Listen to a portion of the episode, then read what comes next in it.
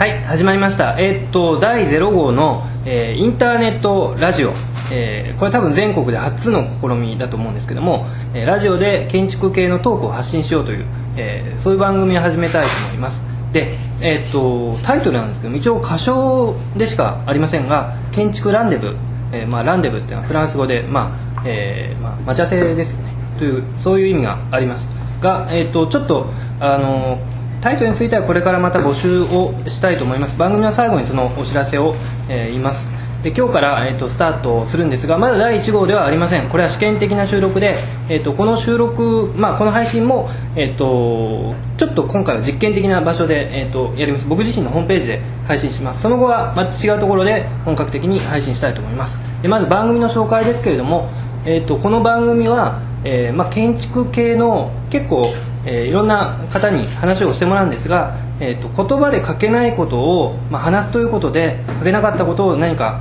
えー表現できるんじゃないかというそういう新しいメディアを、えー目指してます。つまりまだ建築ラジオというのはないんですよね。ということで、えー、とまず出演者の紹介をしたいと思います。で出演者じゃなくて、えっと全員のねこの企画の全員のやつ誰でやってるかっていうねはい。えー、と今、えー、と話していただいたのは、えー山田浩二先生大学工業大学のよろしくお願いします。はい、えー准教授をされている、えー教授されてるっていう。山田先はい生です、でえっ、と五十嵐太郎さん。はい、東北大の五十嵐です。准教授されてますね。同じく。同じく。同じく。はい。はい、よろしくお願いします。で、えー南康弘さんどうもよろしくお願いします。准教授されてます。ね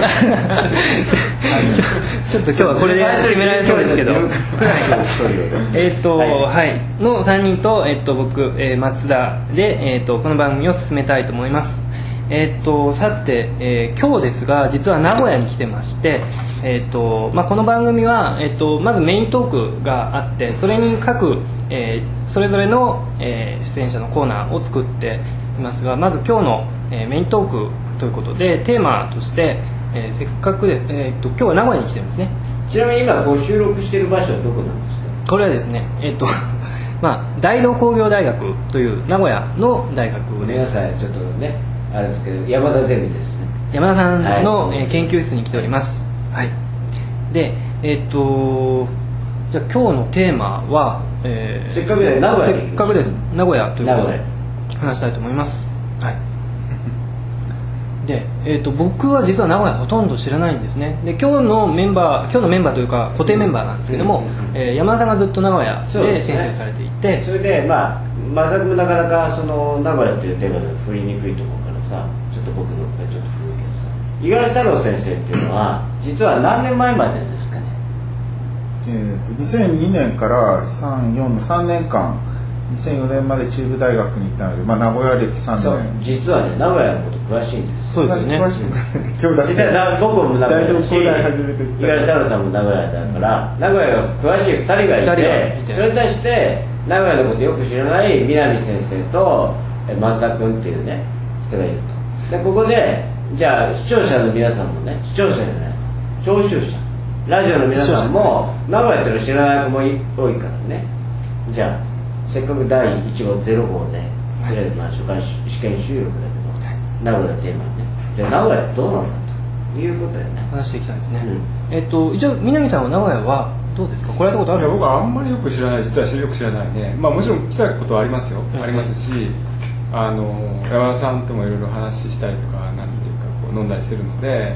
まあ何度か来てるんですけども、あの詳しくは知らないね。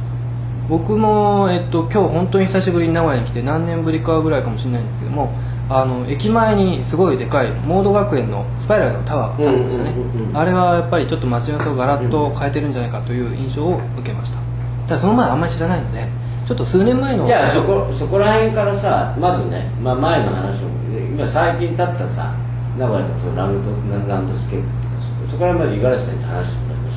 ょそうですねどこなんですモード学園。モード学園。あれがまあその名古屋に与えたその意味っていうか衝撃っていうかね。まあ名古屋の駅前、今、あのまず、J、JR の駅ビル、うん。名前なんていうんだっけ、ツインタワー。セントラルタワー。セントラルタワーっていうのが、まあ、最初にこうすごい超高層ビルができて、でその後まあ、万博の後ぐらいですかね。ルーセントとミッドランドスクエアで。ミッドランドスクエアとで、えー今年東京モードバックのスパイラルタワーズができて、まあ、3つ実は3つとも日建設計がやっていて、まあ、駅前にあの、まあ、と突如高層ビルができて、まあ、割と名古屋の駅に前にこうビジネスセンターというかえなんかこういろんなものが、ね。あの新聞社だとかトヨタが引っ越したりっていう、まあ、そういう中でできたんだけどただあの、まあ、ルーセントはね、まあ、同じ日建設計なんだけどあの日本橋にあるコレドっていうこうちょっと湾曲した、まあこれ五十嵐さんの方から言えないから僕の方から言うけど、うん。ごめんなさい日建設計下手くそです。あの汚い。あのあまり綺麗じゃないけどね。ちょちょっとごめんなさいそのルーセントというのはどういうものですか？駅前。いや俺もよく知らないけどべあの名古屋にね日建設計が設計した、あのビルが3本4本あるわけ。その中でルーセントタッパーっていうのがね高高層ビルですそうです。超高層。はい。あんまりかっこよくない。日建設計そうですよね。日建設計3つとも日建でだからまあで五十嵐さんの方からね有名な先生だから言えないと思うけど。僕言っていいんですけど、うん。携帯的には日本橋コレドっていうほとんど、まあ、そっくりだし、まあ、あの今更ね東京の2番政治やってもみたいな建築ででその次にできたミッドランドスクエアこう山田さんと一緒にあのあれ中日新聞だ。っけ、まあ取材で、まあ、ちょっといろいろボロクソに言ったんだけど まあ建築はすごくね丁寧に作ってあると思うんだけどなんかこう、まあ、冒険がないというか、でもね五十嵐さんそれずるいんだよ、うん。あの五十嵐東京だもんいいんだけど俺名古屋じゃん。一緒にボロッカス書くとね。俺名古屋で干されるの。ねまあそれはいい名古屋に行くか。ただまああそれあんまり冒険してないビル。まあ、要するに、まあ、とても優等生みたいなビルでまあ、例え比喩で言うと例えば、まあ、名古屋のね一番駅前の最もいい場所に建物できるわけだからあの、まあ、ランドマークになるべきなんていうのかな、まあ、場所だし、まあ、その名古屋を代表するかあっていうか東海を代表する会社が入ってるわけだからランドマークになるべきなのににもかかわらずっていう話まあそのうん。生徒会長にね立候補お前しろよっていうのがなんかこう結局しなかったような、まあ、ちょっと不甲斐ない、まあ、ビルなんですよ。でそうだと思っていたら実はなんかこいつやんちゃだなと思っていたやつが急に立候補しだしたのはい。それはそのモード学園ですね。確かにあれが一番目やってますよね。目立ってますね。それでも五十嵐さんがどういうふうに評評価してるかちょっと俺分かんないけど。あ続けていいの？ええ。い。やでまあモンドバックについて言うとこれもあのいや日本ではすごく珍しいドバイ型アイコンアイコンアイコンドドバイドバイ型？ドバイ型アイコン建築でっていうか、まあ、それは東京でも再開発してる時に割と、まあ、鈴木博之さんがビジネススーツビルっていう言い方をしていて東京もまあバブルの時の方がよっぽど実験的なことをやって、まあ、最近再開発してもこう本当にもうなんか あのビジネススーツに身を固めたまあなんかこうあまり、まあ、冒険がない再開発があってでやっぱ北京だとか、まあ、あるいはそれこそドバイみたいなこんな建築ありかっていう、まあ、すごいあの強い形を持ったものがドバイにできてる一方で、まあ、日本ではすごく珍しくあの、まあ、スパイラルタワーズができてでそれまあ要するにクライアントがあの東京、まあ、モード学園でほぼ同時期っていうか今年の秋にオープンだけど新宿のやはり西口にやっぱり丹下建造設計事務所がすごい異形のビルを作っていて両方ともモード学園なんです。やっぱり理由は簡単でく社長建築なんですよね。社長っていうかあのモード学園のトップがあのとにかくモード学園はやっぱそういうビルの形で目立とうっていうことをすごくあのはっきり言って、まあ、コンペであの日建設計もあの、ね、な社内で6案ぐらい出したらしいんですよ聞いたら、へーもっと10案ぐらいかな、うん。で日建設計の中で最もこれはさすがに通らないだろうっていう 最後あの、まあ、ちょっとあの作ってみたビルが実はコンペに買ってできたっていう、まあ、そういうあの社長がうんって言わなきゃ絶対できないようなビルなるほど、はい、というわけでちょっと名古屋の駅前の話をしていただいたんですけれどもえっと名古屋というとまあそういう東京京都大阪に次いで第3の都市ということなんですがあの名古屋の建築シーンについて、えっと、数年前に五十嵐さんが名古屋に来られた時に、えー非常に盛り上がってないというようなことを五十嵐さんがいろんなところで書かれたと思うんですよね。で名古屋名古屋がそれは、えっと、それで大名古屋論でしたっけ？そういう話があったと思いますしそれから、えっと、名古屋建築会議っていうのもできたんですよね。そうです。名古屋建築会議っていうのがありましたでその頃の状況についてちょっとお聞きしたいんですけども数年前ですよね。5年ぐらい前ですかね。何年前でしょ五十嵐さんあれ名古屋建築家って。まあ僕2002年に来たからその時にできた。まあ30代から40代ぐらい、まあ、頭ぐらいかな。の名古屋在住の建築家と若手の、まあ、研究者のネットワーク、はい。えっ、とちょっとみなさんから一言。いやいや僕はその辺の経緯はよくわからないんですけど、あのその会というのは今でも活動を続けてるんですよね？うーんとね僕も今自分が関わってないから分かんないんですが、どどうなんですか？それはあの山田当さんに聞くしかないそうですね。うん。はいむしろあのが外部からの話聞いてあの、まあ、山田さんちょっと駐在してるから、あの外から見た時にな一番な名古屋の建築っていうのは何を見に行くものなの、何なんですよね。僕らはだから本当にまああの有名な建築家が設計した代表的なガイドマップに載ってるような建築を見に行くっていうふうに、まあ、一般的になると思うんですけどもそうすると数がかなり限定されてきて古川紀章のその美術館であるとか、まあ、オアシスとか、まあ本当に正直なところ数えるほどしかわからないんですよ。だからまあうーんそれ以上のことっていうのは、まあ、あまり情報としては、まあ、正直なところ認識してないんですよね。そうするとオアシスと、えー黒川さんの美術館ということは、まあ、そんなに積極的に黒川さんのって感じじゃない美ね、術館うんのことでね。そうあと正直黒川さんについては僕も自分名古屋だけど、ん。長橋美術館ぐらいしか印象はないです、松田君は？あの青木淳さんの「ビトン」がありますよね、ビトンの第一作。あれはすごく鮮明に覚えてます名古屋、まああのルイ・ヴィトンはすごい重要であのあそこから始まってるので今あの市松模様のあのもあれを発生する場合もう仙台にもあるしシンガポールにもあるしもう海外いろんなところにあるしそれがあの青木淳の事務所の弟子指示にも全部受け継がれてでも最初なんだよね。だから実は名古屋の人が誇っていいと思うのは、ルイ・ヴィトンが建築家とコラボレーションを世界で一番最初にやったのは実は堺にあるルイ・ヴィトンビルでこのことをもうちょっと名古屋の人は誇りに思った方がいいと思うけど知ってる？たただそれ今五十嵐さんが知ってるって言ってることをぼ僕らの解説すると名古屋の人はあれを青木淳がこうしてじゃなくてルイ・ヴィトンと思ってる。あうん。あれを青木俊さんがこうしてああして初めてこうやってああなってとかそれを思ってない。ルイ・ヴィトン？ルイ・ヴィトンが名古屋にできたっていうふうに思ってるやっぱり建築家の認識がそんなに強くないんですかね、はい、おっしゃる通りです。おはお恥ずかしいながら他にそんなもんですかね。かそんなもんなんだよ名古屋。まあ多分探したらいろいろあると思うんですけども、そう。いやあるんだけどだから名古屋で建築家がデザイナーっていうのがね認められるって大変なんだえっと一応名古屋で、えっと、昔オオリンピックを招致しようとしたことがあったって聞いたんです。あれはいつ頃ですか？あれはね